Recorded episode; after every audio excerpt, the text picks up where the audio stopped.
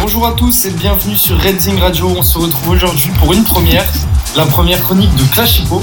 Pour vous expliquer rapidement, chaque semaine, nous allons revenir sur des différents, sur des conflits entre différents clubs et entre différents groupes de supporters. Il y a parfois des rivalités très marquées entre certains clubs, mais peu de personnes ne savent réellement le pourquoi et l'origine du conflit. Donc pour tous les amoureux de ce sport, on se retrouvera chaque semaine pour un nouvel épisode de Classico.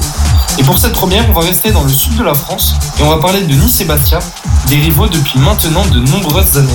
Donc pour revenir sur le contentieux, on va remonter dans les archives et tout débute en 1972 au stade du Ré.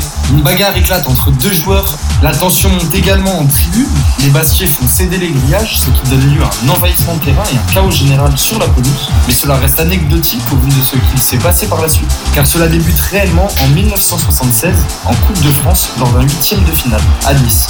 Un match avec beaucoup d'agressivité et au match retour, les Bastiers ont en mémoire ce qu'il s'est passé et la haine de se propage en tribune dans les travées de Furiani.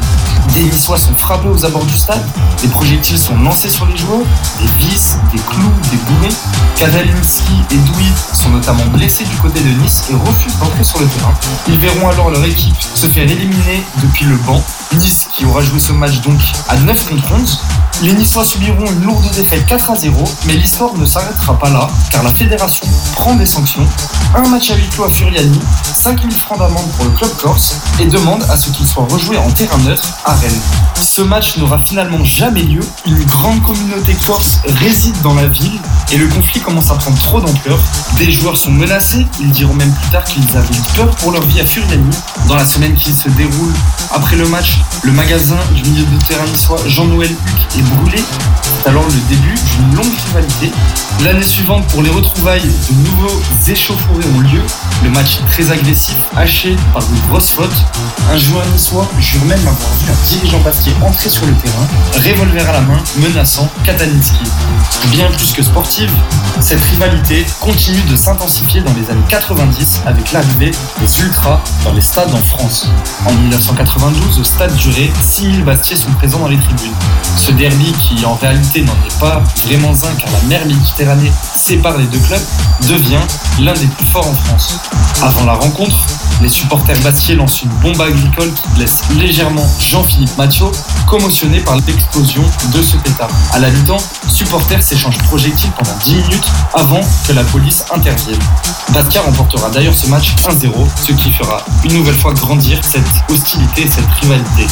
En 2003, au stade du Ré, une bâche corse est arrachée et brûlée au pied de la tribune sud. À la fin du match, c'est aux abords du stade que vont avoir lieu des affrontements entre les supporters. Et en 2004, l'année suivante, des incidents violents vont une nouvelle fois avoir lieu, cette fois-ci en Corse, pour changer de décor, au port de Bastia. Des milliers de personnes vont attendre de pied ferme l'ensemble des Niçois qui, eux, vont arriver en féerie, notamment en en chantant des chants provocateurs Français vous êtes, Français vous resterez, histoire de bien narguer l'ennemi. Une guérilla urbaine se déroule dans la foulée en centre-ville. Les trois bus niçois sont attaqués, bloqués au milieu d'un convoi. Armés de grosses pierres, de cocktails Molotov et de barres de fer, les Corses s'en prennent à eux très violemment. Un niçois présent raconte même avoir dû arracher les sièges du bus pour se protéger.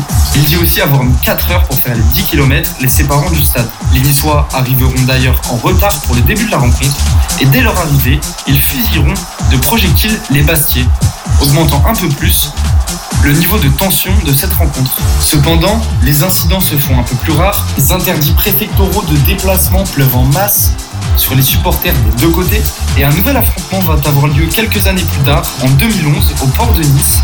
Des jeunes niçois vont caillasser le bus des supporters qui venaient d'arriver. Ils descendent alors pour se battre, semant la panique sur les terrasses des restaurants.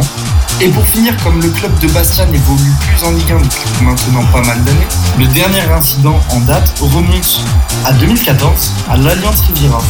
Alors qu'il n'avait pas gagné en terre hostile depuis 20 ans, Bastia réussit à s'imposer 2-0. Mais le match ne s'arrête pas là. En guise de provocation et de protestation contre l'arrêté préfectoral interdisant tous les signes distinctifs de Corse et de Bastia le jour du match dans toute la ville de Nice, le gardien Jean-Louis Leca, alors remplaçant, brandit un drapeau corse dans le rond central du terrain en se dirigeant vers la populaire sud. Didier Digard et Alexis Bosetti s'interposent notamment avec le joueur. Une bagarre générale éclate entre joueurs, membres de sécurité privée et supporters qui envahissent le terrain pour en découdre. C'est donc une rivalité qui risque notamment de revenir dans les prochaines années si Bastia, actuellement en Ligue 2, parvient à remonter en Ligue 1. Et c'est donc la fin de ce premier Classico. Bonne journée à toutes et à tous et à la semaine prochaine sur Redzing Radio. Le Classico avec Antoine.